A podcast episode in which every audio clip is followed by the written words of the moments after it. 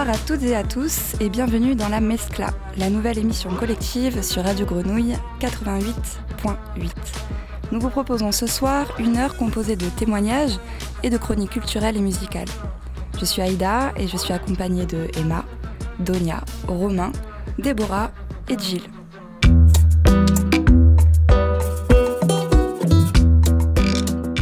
Emma est iranienne et vit euh, depuis quelque temps sur Marseille. Elle est engagée auprès des, exilés pardon, et nous prendrons le temps d'écouter son témoignage sur la situation actuelle en Iran. Donia est éducatrice spécialisée de métier et est membre du collectif 115, collectif composé de solidaires et de jeunes mineurs en recours, expulsés il y a deux semaines du squat 115 sur la Canebière. Elle reviendra avec nous sur la situation de ces jeunes mineurs étrangers en recours ici à Marseille. Déborah, elle, nous présentera l'exposition Banksy, qui a lieu en ce moment même à la Cité des Arts de la Rue. Et pour finir, nous partirons en petite escapade musicale, oui oui, car Romain nous emmènera en terre rock'n'roll et new wave.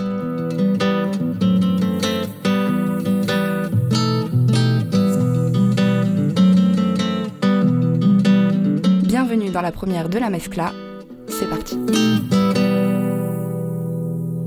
Alors euh, bonsoir Emma. Bonsoir Aïda. Donc, euh, comme je disais dans l'introduction, tu es iranienne et euh, il se trouve que l'Iran fait l'actualité depuis quelque temps.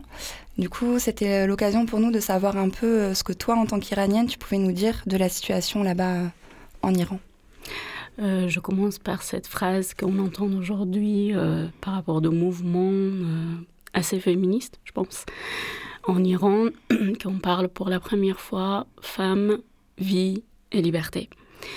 Euh, je pense qu'aujourd'hui, pour la première fois, on voit un mouvement féministe. Il y a les femmes qui sont très présentes euh, pour euh, parler de liberté qu'ils n'ont jamais gagnée depuis centaines. Et on voit les hommes qui les accompagnent. Il y a une solidarité qu'on voit qu'on n'a pas vu avant.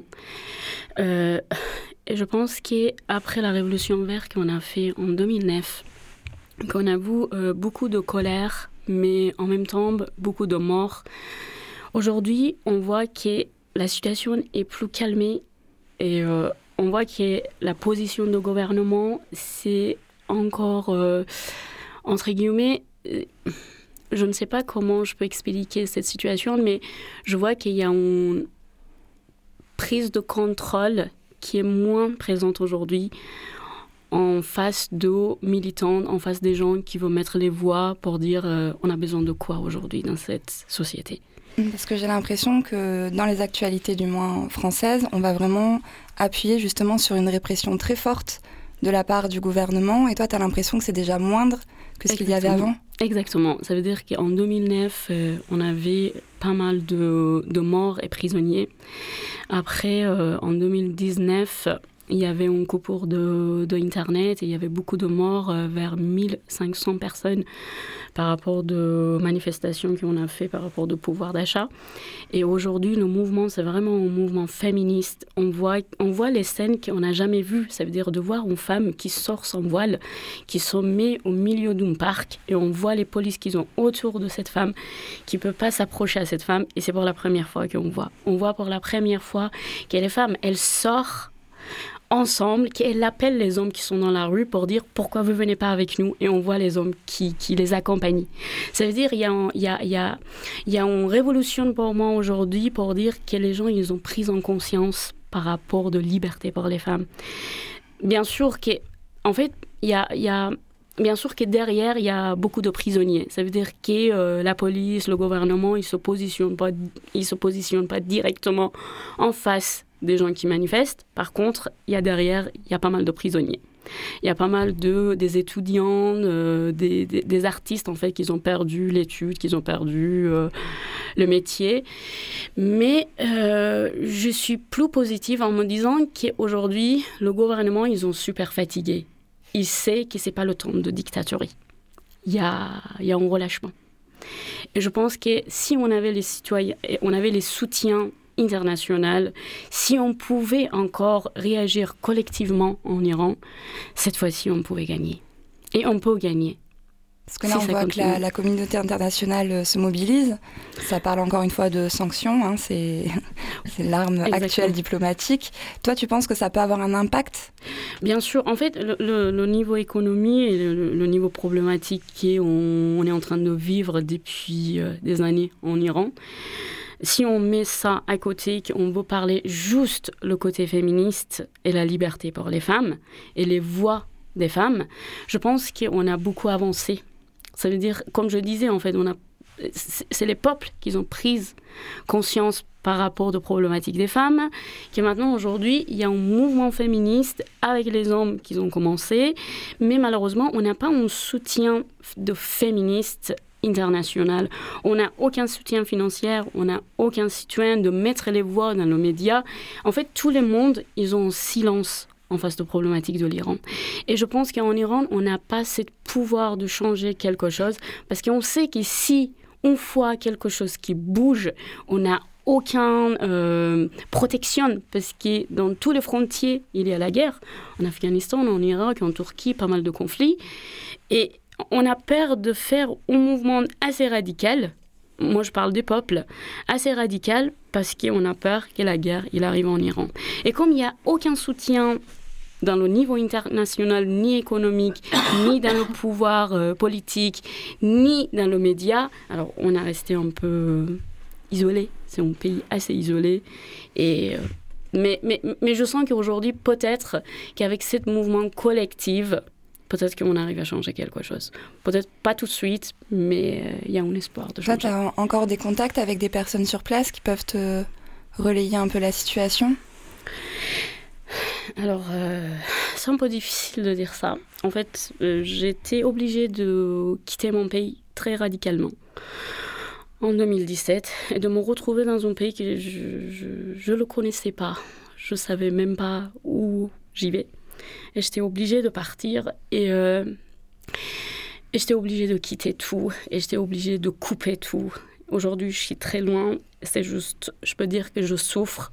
Mais malgré cette souffrance, aujourd'hui, j'ai un espoir. Ça veut dire que l'espoir, il a remplacé la colère pour me dire pour la première fois, je vois en Iran, il y a un mouvement féministe.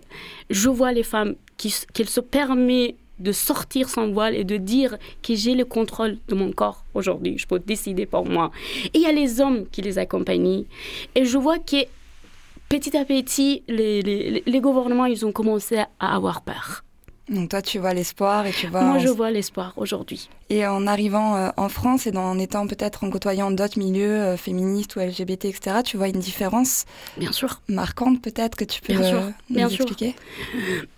En fait, je peux dire que en Iran, on était plus solidaire. C'est ça, en fait, que c'est, la différence, c'est ça. Aujourd'hui, ici, dans ce pays, on est plus libre. Mais en Iran, on était plus solidaire. Ça veut dire on savait qu'on n'a pas, euh, on n'a pas la chance, en fait, d'être reconnu et d'être respecté, ni par la société, ni par la famille. J'étais, j'étais une fille lesbienne et j'ai souffert toute ma vie à partir de mon adolescence, juste le jour que j'étais obligée de partir. Et en fait, j'étais tellement en colère pour moi et pour ma, ma petite sœur, qu'elle était trans aussi, de me dire, il faut que je me batte. Et j'ai commencé à me battre, au final, j'ai perdu tout. J'étais obligée soit d'accepter de mourir, soit de quitter tout. Qui pour moi, aujourd'hui, c'est la même chose. Je suis morte. Je suis pas, je, je suis là, mais mon cœur, il est, il je suis iranienne, mais je peux peux pas me retrouver dans ce pays. Bien sûr, euh, dans le milieu LGBT, je vois une liberté, je vois une voix, malgré que il n'y a pas encore 100% euh, accepté par la société. Il y a encore les souffrances. Euh, on voit en fait que quand tu es différent de, de, de, de, les étiquettes, tu peux souffrir. La souffrance, elle existe toujours. Mais hum, c'est qu'en fait, j'ai perdu, c'est pas que j'ai perdu, mais j'aimerais bien de le retrouver, cette solidarité qu'on avait dans notre communauté en Iran. On était ensemble, même jusqu'à la mort. Merci beaucoup Emma. Mm. Vas-y, il y a Donia qui veut euh, intervenir. Euh, moi, j'aurais voulu savoir si tu aurais, enfin, si tu voudrais parler de comment tu vois, euh, enfin, aller un peu plus loin sur comment tu vois le je ne sais pas si on peut parler de féminisme, enfin en tout cas, oui, le féminisme avec un grand F du côté de l'Iran. Et comment tu vois le féminisme dans, lequel tu as pu enfin, que tu as pu intégrer en tout cas dans à travers différents réseaux une fois ici en France. Est-ce que tu pourrais nous en parler? Est-ce qu'il y a des choses qui sont différentes? Est-ce qu'il y a... Euh, alors, euh, comme je disais, on était sous contrôle en Iran. Ça veut dire que euh, d'un, un côté, c'était beau parce qu'on était adolescente, on aimerait bien, on, aimerait bien d'être un petit peu spécial. On avait notre coin, on faisait les choses mais on pouvait pas souffler parce qu'on pouvait pas se montrer. Et on avait toujours dans une peur pour les petites choses. Ça veut dire juste pour dire euh, je suis normale, c'est comme ça en fait. Mais ici, dans ce pays, je trouve que. Voilà, moi, j'ai commencé à souffler. Je commençais à souffler, je commençais à dire euh, si je dis ça, si je fais ça, ce n'est pas grave, je ne veux pas être dans la prison. J'ai une liberté à parler, à dire les choses. Et euh, une chose que ça m'a beaucoup plu, en fait, que en tant que femme, en tant que féministe, dans le milieu féministe, je, me sens beaucoup dans nos sécurité. Je vois qu'on est ensemble. C'est-à-dire, je vois les femmes super solidaires ensemble. Ça me plaît énormément. C'est quelque chose, en fait, qui a changé en moi. Ça veut dire, c'est un plaisir que je le sens. Mais, euh, alors, une chose que ça me ça m'a un petit peu perturbée dans le milieu féministe, peut-être ici à Marseille, c'est, ils, sont très, ils sont très, très radicalistes. Il y a, y a pas mal de jugements, il y a pas mal d'étiquettes, il y a, y a pas mal de choses, en fait, que ça, ça me bloque. Au bout d'un moment, en fait, je dis, mais non, en fait, je suis, peut-être que je suis antiféministe. justement, c'est pour ça que je te posais la question. Enfin, je trouve que c'est intéressant de voir dans un pays aussi opprimé, aussi opprimant pour les femmes, comment les femmes, elles s'organisent et comment elles sont solidaires. Et finalement, toutes ces questions que nous, on peut se poser en France ou dans d'autres pays euh, beaucoup plus libres, euh, des questions qui sont qu'on peut se poser justement parce qu'on est libre. Et du coup, comme tu dis, où euh, il y a des désaccords, il y, a des, y, a, différents courants, il y a, y, a, y, a y, a des, y a du féminisme radical, plus modéré. Enfin, je veux dire, c'est pour ça que je te posais la question, c'est est-ce qu'en Iran, du coup, j'imagine que tu n'as pas ressenti ça parce que vous êtes peut-être dans une telle urgence de de se rassembler collectivement face à, la situation euh, du pays, que toutes ces questions-là, elles émanent pas et que peut-être tu ne sais, t'as pas ressenti ce que tu as pu ressentir à Marseille dans les, dans, les réseaux féministes? En fait, nous, on était, en fait, notre fonctionnement, peut-être dans le milieu où j'étais, notre fonctionnement, c'était pas ça. On était partis, en fait, on était ensemble et euh, on ne se posait pas beaucoup de questions euh, sur, euh, sur une guerre avec des hommes. Mais ici, je vois une guerre avec des hommes. Il y a une partie femme, il y a une partie homme. Et c'est ça, en fait, que ça ne me plaît pas au final, en me disant, mais, mais nous, en fait, on n'est pas différentes et on doit inviter les hommes. Merci, Emma. Je pense qu'on prendra sûrement le temps de te réinviter pour suivre un peu ce qui se passe en Iran et ton regard entre Marseille et, et là-bas.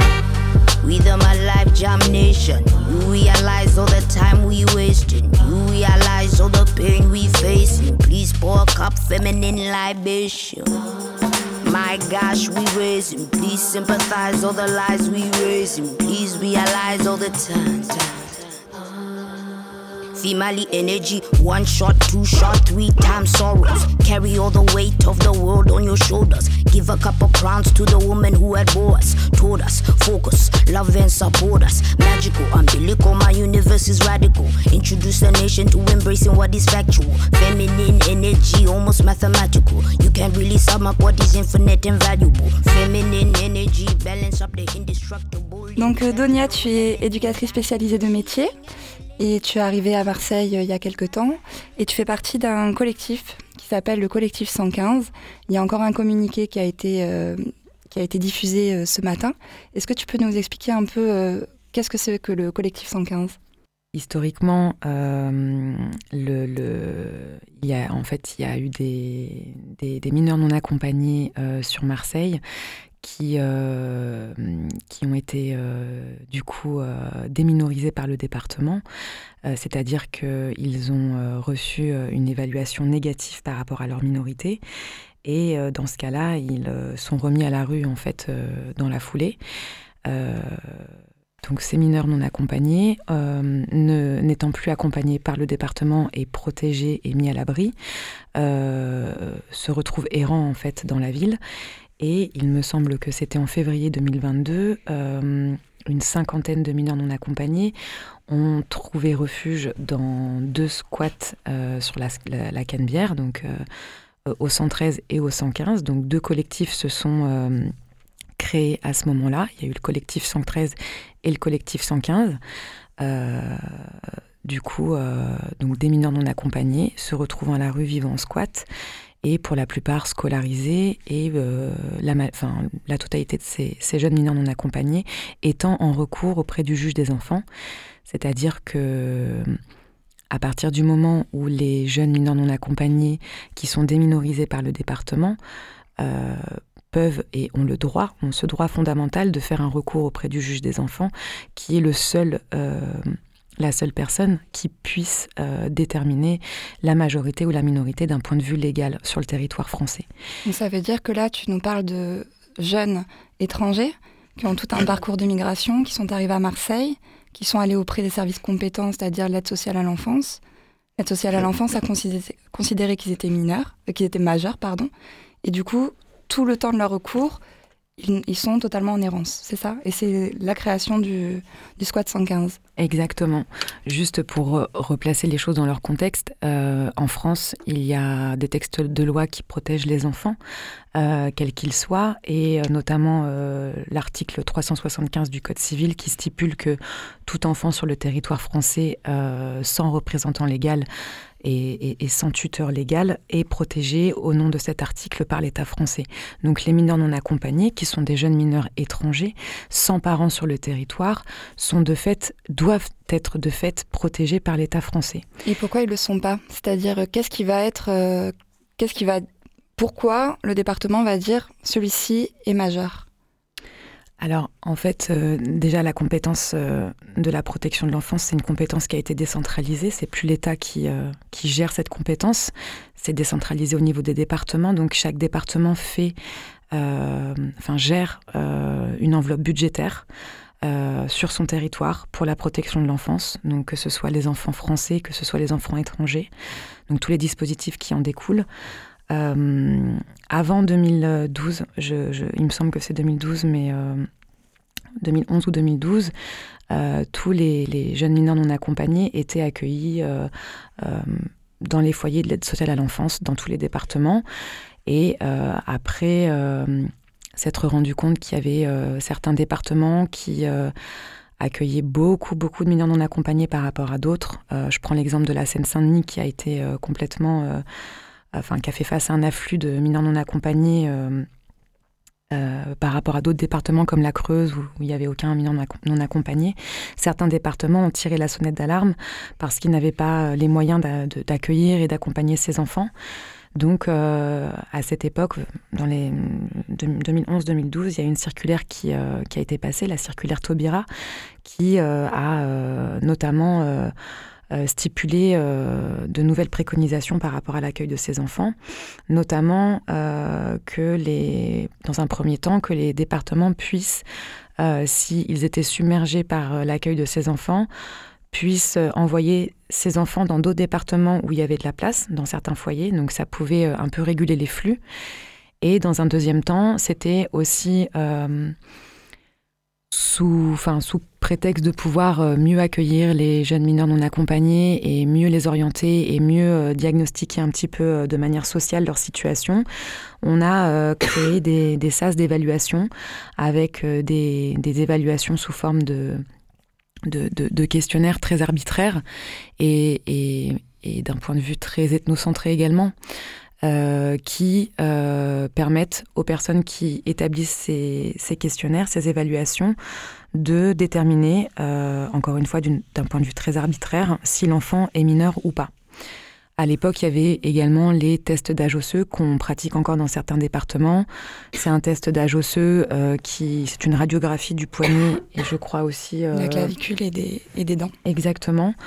Euh, qui est un examen médical qui a été euh, créé il y a une quarantaine, cinquantaine d'années sur une population caucasienne et qui de fait n'est pas du tout adapté sur euh, d'autres populations du monde et qui est à chaque fois remis en question par les avocats et à chaque fois les avocats ont gain de cause au tribunal parce qu'on sait très bien que ce test d'âge osseux n'est pas, n'est pas fiable. Mais du coup, dans tout ce laps de temps où les jeunes sont considérés comme majeurs par le département, et avant qu'il passe devant un juge euh, des enfants, donc comme tu disais, la seule autorité compétente à statuer sur la minorité ou la majorité euh, d'un jeune, euh, qu'est-ce qu'ils deviennent ces jeunes, notamment ceux du 115 alors, eh ben, ces jeunes, du coup, se retrouvent à la rue du jour au lendemain. Donc, ils se retrouvent mis à la rue par le département, par un service qui se doit de les protéger.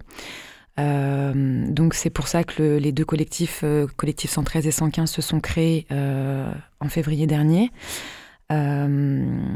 et donc ce sont des enfants qui se sont retrouvés dans un squat sur la Canebière, un grand bâtiment qui n'était pas du tout adapté pour accueillir des enfants.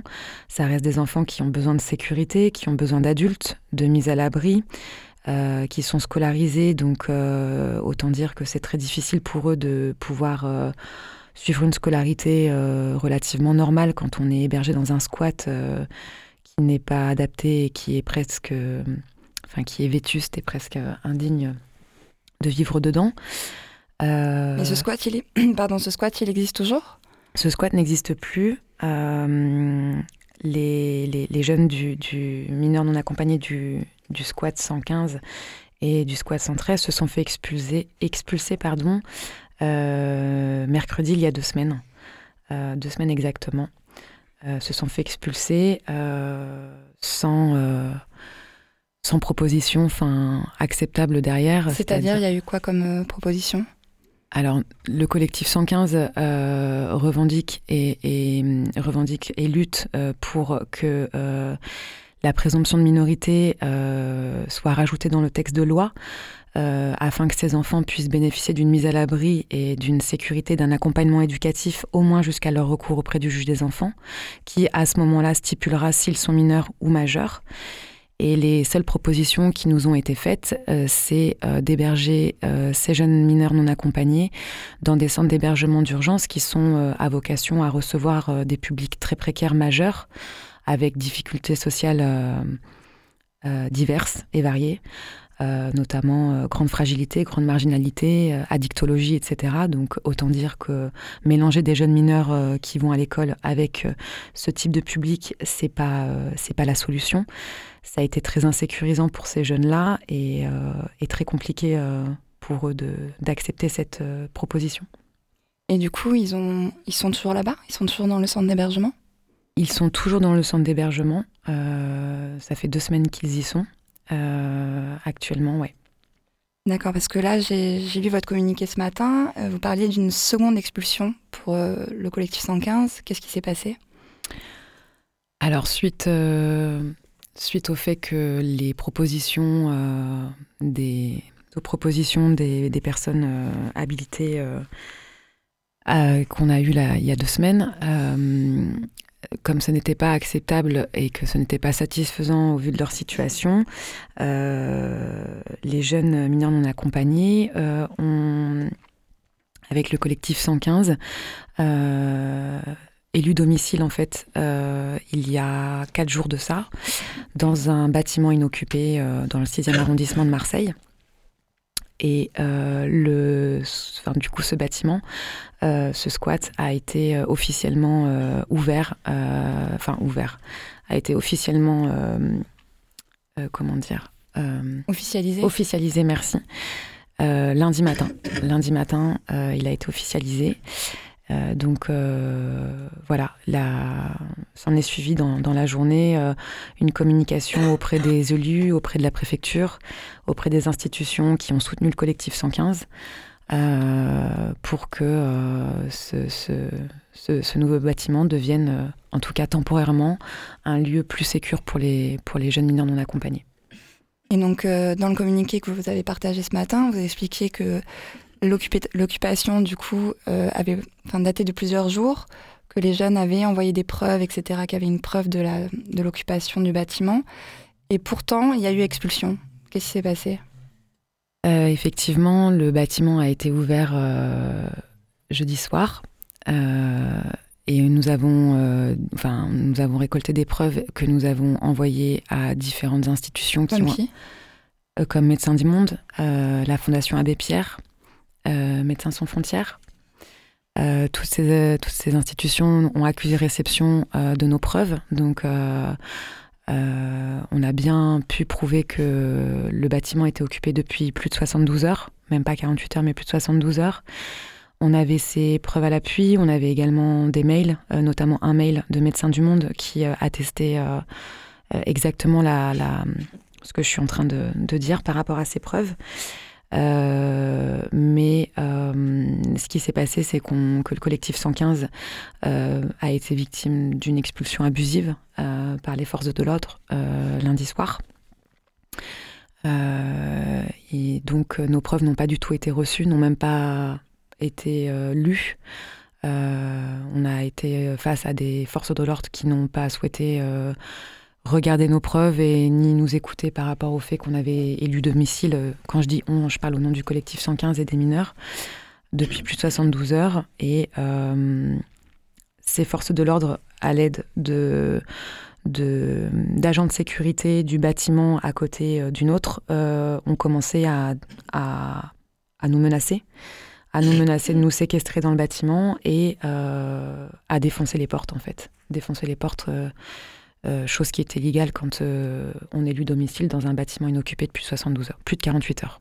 Donc là, ce que, ce que tu es en train de nous raconter, c'est qu'un service de sécurité privé a défoncé une porte, donc violation de domicile, en présence des forces de l'ordre? Tout à fait. Tout à fait, on a des, a des vidéos à l'appui, on a des vidéos de preuves. Euh, l'équipe de sécurité qui n'était pas euh, mandatée sur ce bâtiment, mais qui du coup euh, a fait ce qu'elle a voulu, main dans la main avec les forces de l'ordre, se sont mis d'accord pour défoncer les, les portes du squat et, et, pénétrer dans le bâtiment.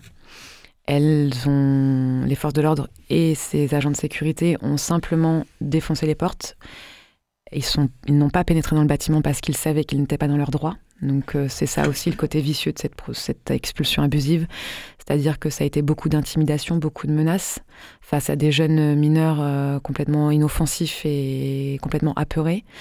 Euh, et aussi beaucoup de mensonges. C'est-à-dire que les forces de l'ordre nous ont dit qu'il fallait qu'on sorte parce qu'on n'était pas dans notre droit.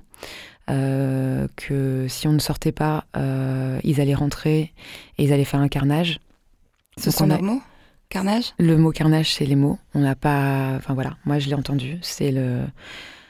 C'est les mots qui ont été dits euh, derrière la porte. Donc autant vous dire que quand on a quelques minots avec nous qui sont complètement apeurés, on, bah, on, a peur. On a peur de, de, de, ce qui peut se passer. Et, et là, la, la, pression a commencé à monter. Et, et il a été dit également que c'était euh, sous l'ordre de la préfète de police, chose qui, dont on n'est pas vraiment sûr. D'accord, donc il n'y aurait pas forcément d'ordre de la préfecture pour cette évacuation euh, très tendancieuse? Non, on a, on a été en contact euh, par différents biais, par différents contacts toute la journée avec la préfète de police. et ces contacts-là ont pu nous attester des contacts qui sont qui sont, enfin voilà, qui, qui leur intérêt n'est pas, enfin. C'est des contacts fiables selon toi? Voilà, c'est des contacts fiables qui ont pu nous dire en tout cas que la préfète de police n'avait jamais donné l'ordre de rentrer dans le bâtiment et de et de casser euh, de casser les vitres, sachant que les forces de l'ordre, on les a entendus également euh, dire aux agents de sécurité par la fenêtre qu'ils allaient nous accuser de séquestrer des mineurs non accompagnés dans le bâtiment et qu'ils allaient se reposer sur ça pour nous emmener en garde à vue le soir. Et la préfète de police a, démenti en disant que, euh, en fait, elle n'avait pas du tout donné l'ordre de, de rentrer dans le bâtiment ni de nous demander de sortir et que le seul ordre qui avait été donné aux forces de l'ordre, c'était de constater euh, l'occupation. C'est-à-dire constater, constater combien de mineurs, euh, quelles étaient les revendications, etc. Donc suite à l'évacuation, enfin l'expulsion, où sont, où sont partis les jeunes? Suite à l'expulsion, les jeunes sont repartis euh, dans leur centre d'hébergement d'urgence, euh, là où ils étaient depuis deux semaines. Et le collectif 115, vous pensez à quoi pour la suite? Est-ce que du coup vous allez abandonner ou... Non, on n'abandonnera pas. On n'abandonnera pas la lutte. On n'abandonnera clairement pas. Les mineurs n'abandonneront pas non plus. Euh, c'est clairement euh, inhumain la situation qui se passe actuellement. la revendication principale de ce collectif, c'est c'est voilà, c'est vraiment de pouvoir euh, intégrer la présomption de minorité dans le texte de loi et que ces mineurs soient mis à l'abri, accompagnés de manière éducative et mis en sécurité durant tout le temps de leur recours auprès du juge des enfants. C'est vraiment ce qu'on demande. Parce qu'on peut pas demander à des mineurs à la rue de, de continuer à suivre une scolarité, de manger à leur faim, d'être bien, d'être reposés, et en plus de ça, de, de, pouvoir euh, aller jusqu'au bout de leur recours auprès d'un juge des enfants sans être accompagné par qui que ce soit. C'est indigne et c'est inhumain en fait. Merci beaucoup, euh, Donia.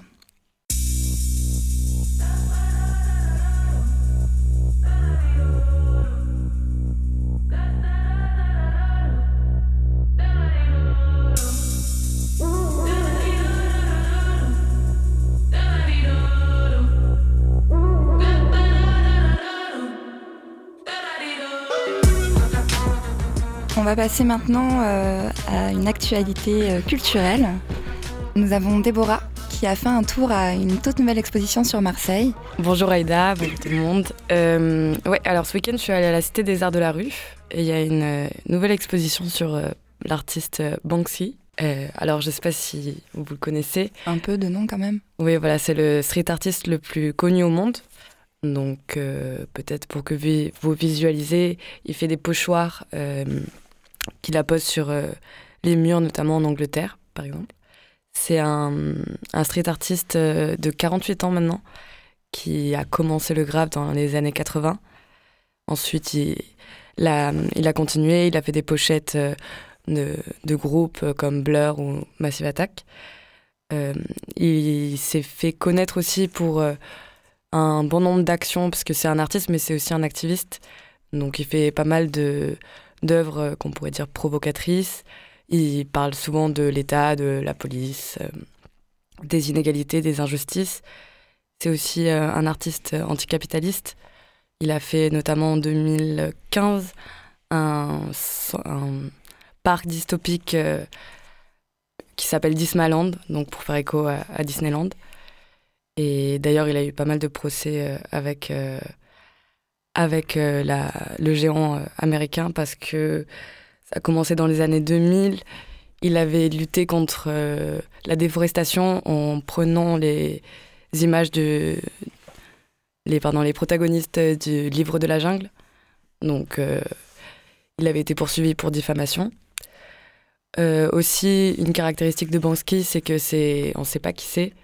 Il agit il agit, dans l'ombre. il agit dans l'ombre. Donc il y a eu plein de rumeurs euh, sur, euh, sur qui ça pouvait être, mais on ne sait toujours pas. Un des derniers, euh, une des dernières actualités, c'est qu'il a vendu une œuvre à plus de 1 million d'euros et elle s'est autodétruite à la seconde, une fois que le, le marteau avait tapé. Ça, c'est une, une, vidéo jouissive. Ouais, c'est assez cool. Et puis voilà, il est très très engagé.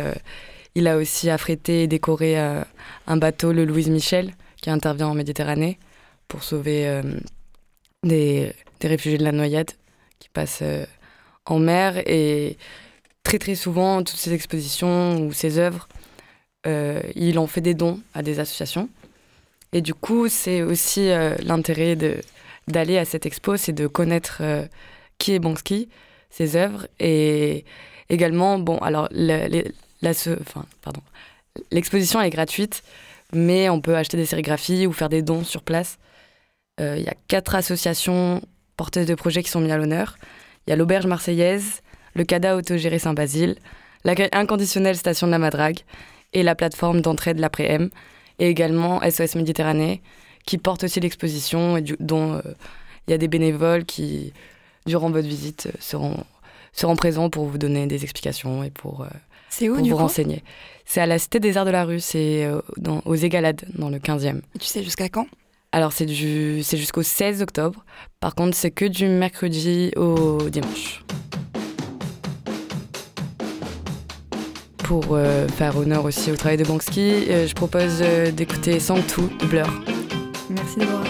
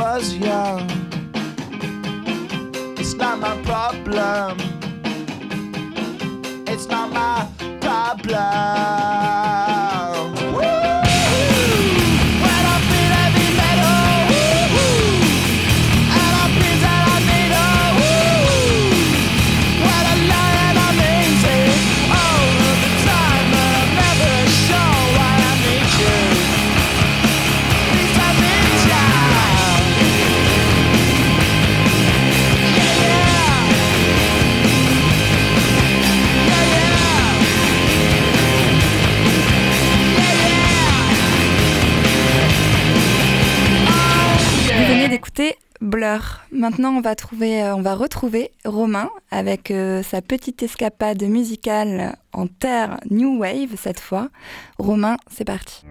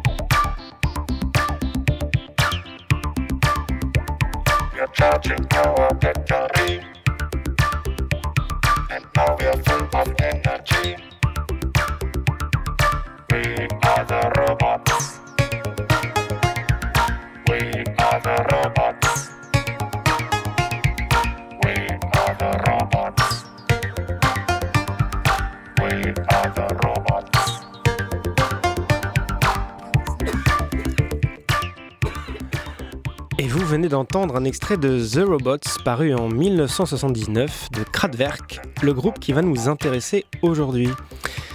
Pour ce premier épisode de la saison, mon choix s'est arrêté sur trois morceaux et trois groupes qui ont un point commun, la New Wave. C'est parti pour une petite escapade dans l'arbre généalogique d'un style qui aura traversé les décennies. Et c'est dans le bassin de la Ruhr, dans une Allemagne encore scindée en deux, que je vous emmène pour commencer. C'est là-bas qu'à la toute fin des années 60, deux jeunes Allemands se rencontrent en classe d'improvisation pendant leurs études au conservatoire de Düsseldorf.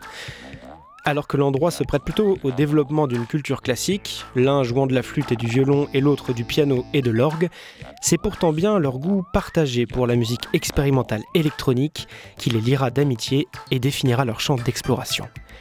Deux ans après leur rencontre, Florian Schneider-Esleban et Ralph Hutter fondent tous les deux le groupe Organisation, qui mutera un an après pour devenir Kraftwerk, Kraftwerk qui changera la face musicale de la fin du siècle dernier avec ses expérimentations sonores. Alors, Kraftwerk a souvent été désigné comme une des organisations fondatrices de la musique électronique, même si la presse de l'époque la raillera en les afflublant d'un sobriquet créé sur mesure. Il parlait en effet au début du mouvement de krautrock, littéralement dérivé de sauerkraut, qui veut dire choucroute. Voilà, un terme péjoratif à l'époque pour désigner la musique psychédélique et expérimentale allemande, qui deviendra par la suite un terme référence. Bon, revenons un petit peu à la musique. Même si les instrumentations n'ont en apparence rien à voir avec la mouvance rock, c'est bel et bien l'esprit de leur musique et le regard qu'elle porte sur leur époque qui les établira comme étant une référence massive pour la suite du, pour la suite, du hip-hop à l'électro, mais aussi du rock à la new wave, la new wave qui nous intéresse justement aujourd'hui. Très fortement influencé par les vastes complexes industriels de leur région, le groupe reproduira dans ses disques l'atmosphère des grandes villes et de leur atmosphère d'acier. Cet environnement de béton glacial fera naître chez eux un son désabusé, froid, radical, que l'on retrouvera par la suite chez les premiers post-punk. On écoute maintenant Radioactivity de Kraftwerk, paru en 1976.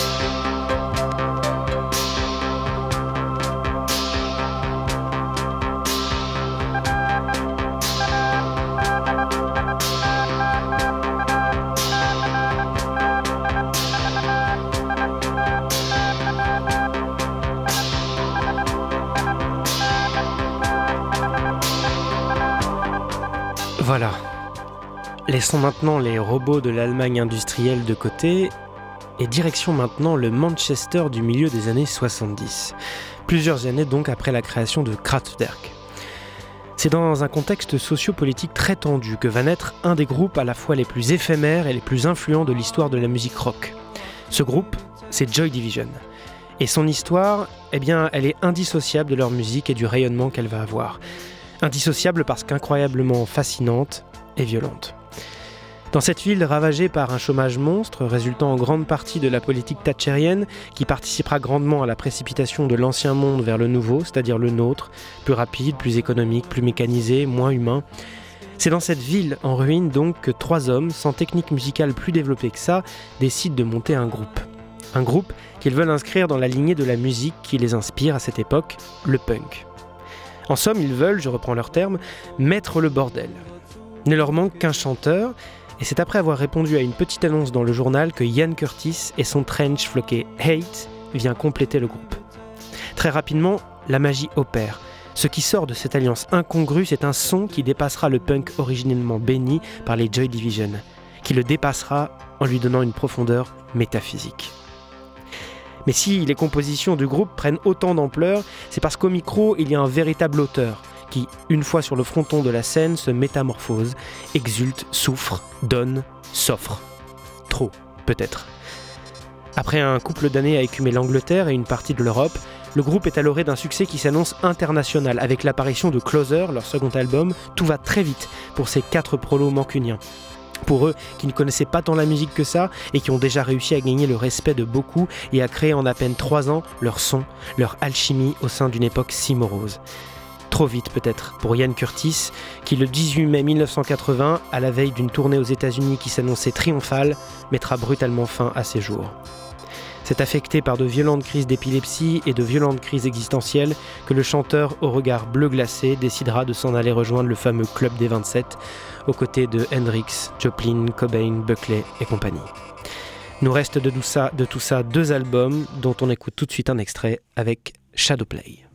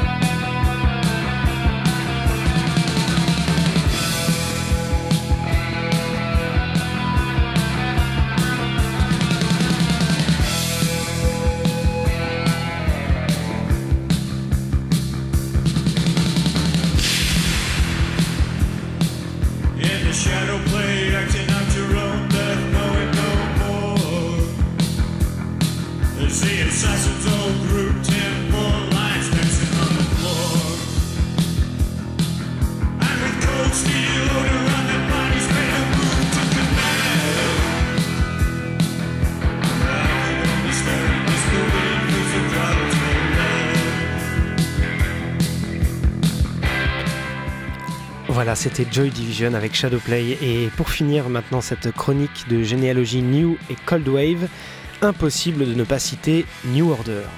Alors, qui sont-ils? Eh bien, ce sont tout simplement les membres de Joy Division. Parce qu'en effet, au lendemain du suicide de Ian Curtis, partagé entre la tristesse et aussi la colère, les trois amis se font la promesse de continuer à jouer ensemble et décident de se revoir dès la semaine d'après. Le deuil se fera donc au sein même des ruines de Joy Division sous un nouveau nom, New Order. C'est donc avec une nouvelle dynamique qui entraînera leur musique vers des horizons moins sombres. Ils exploreront des voies plus électroniques et dansantes jusqu'à devenir un des groupes les plus influents de la décennie 80. Tout ceci accompagné par l'ange Curtis qui veille sans nul doute sur eux depuis ce funeste jour de 80. J'ai choisi le morceau Blue Monday, sorti en 83, pour boucler la boucle, puisque celui-ci comporte en son sein un, simple, sample, un sample de Uranium, morceau du groupe Kraftwerk. Rien à voir avec le choix du titre, mais euh, il faut savoir que le Blue Monday de nos jours désigne communément le jour le plus déprimant de l'année, qui serait le troisième lundi du mois de janvier et qui combinerait plusieurs facteurs déprimants. Le début de la semaine, le salaire du mois pas encore tombé, la météo, la saison froide, les nuits longues, la période d'après-fête où vous êtes criblé de dettes. Alors, en guise de remède, je vous propose d'écouter New Order, qui constitue une sorte de Joy Division, mais joué en majeur. Voilà. Bonne écoute. N'hésitez pas à aller fouiller dans la discographie de ces artistes, et à bientôt pour une nouvelle aventure musicale.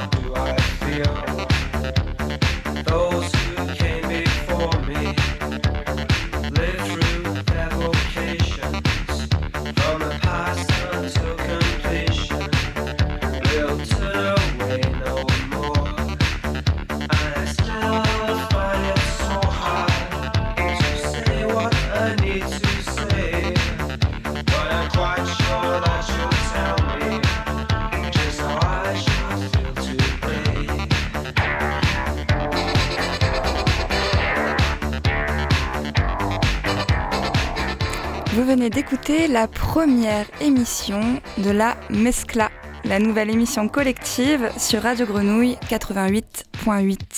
On a donc parlé de l'Iran avec Emma, merci. On a parlé de la situation des mineurs étrangers non accompagnés sur le sol marseillais, situation très compliquée. Vous pouvez suivre le collectif 115 notamment sur les réseaux sociaux, je pense à Instagram. Ensuite, on est parti avec Déborah euh, voir une exposition qu'on vous recommande, celle sur Banksy une petite escapade musicale euh, en terre New Wave avec Romain. Et pour euh, terminer, on va revenir à Marseille. On revient à Belzins, on revient dans le quartier de la Fac avec un nouvel EP du rappeur Moctus, M-O-C-T-U-2-S. Ce nouvel EP s'appelle Un pied dedans, volume 2, et on se quitte avec le son Ghetto.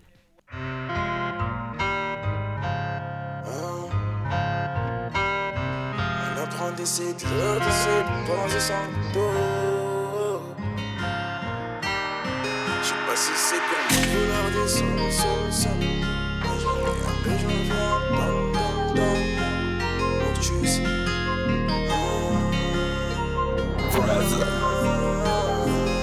J'bombarde à 150, j'mets le volume à fond dans l'auto. Faut une vie de bandit pour être riche ou gagner au loto. Et même si j'ai ma reine, garde trois billets sur le côté. Et des fois j'aime trop goûter, j'aime le rythme mais je veux pas sauter. Et l'ancien m'a dit grand, faut tu talent, faut tu apprends. N'aie pas peur de tout prendre, y'a que les crevards qui sont patrons. Pour être boss, faut du courage et le calibre caché dans le froc. Avoir bon entourage et pas de boucave devant la proc. Je sais pas si c'est gourmand de vouloir des sommes, sommes, sommes. Car quand j'en ai un peu, j'en veux en donne, donne, donne. Poto si t'es plavant, bah vas-y, donne, donne, donne. Il faut mouiller le maillot, frérot, abandonne. Et j'ai un pied dans le ghetto, ghetto, ghetto. Faut taffer ta rage, mais chacun aura sa peur du gâteau. Et je suis toujours dans le ghetto, ghetto, ghetto.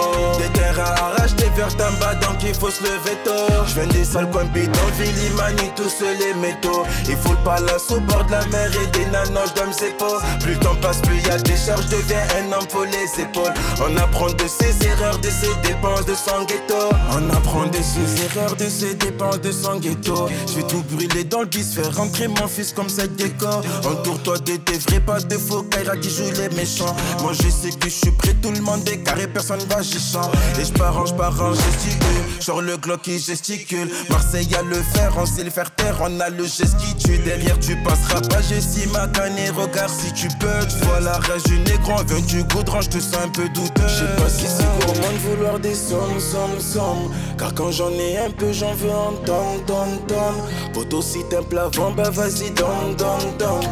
Il faut mouiller le maillot, frérot, abandonne. Et j'ai un pied dans le ghetto, ghetto, ghetto. Faut taffer ta rage, mais chacun aura sa part du gâteau. Et je suis toujours dans le ghetto, ghetto, ghetto. Des terrains arrachent, des verres donc il faut se lever tôt. Je viens des sales coins bidonvilles, il manie tous les métaux. Il faut le palace au bord de la mer et des nanos, dans mes épaules. Plus temps passe, plus y a des charges, deviens un homme pour les épaules. On apprend de ses erreurs, de ses dépenses, de son ghetto.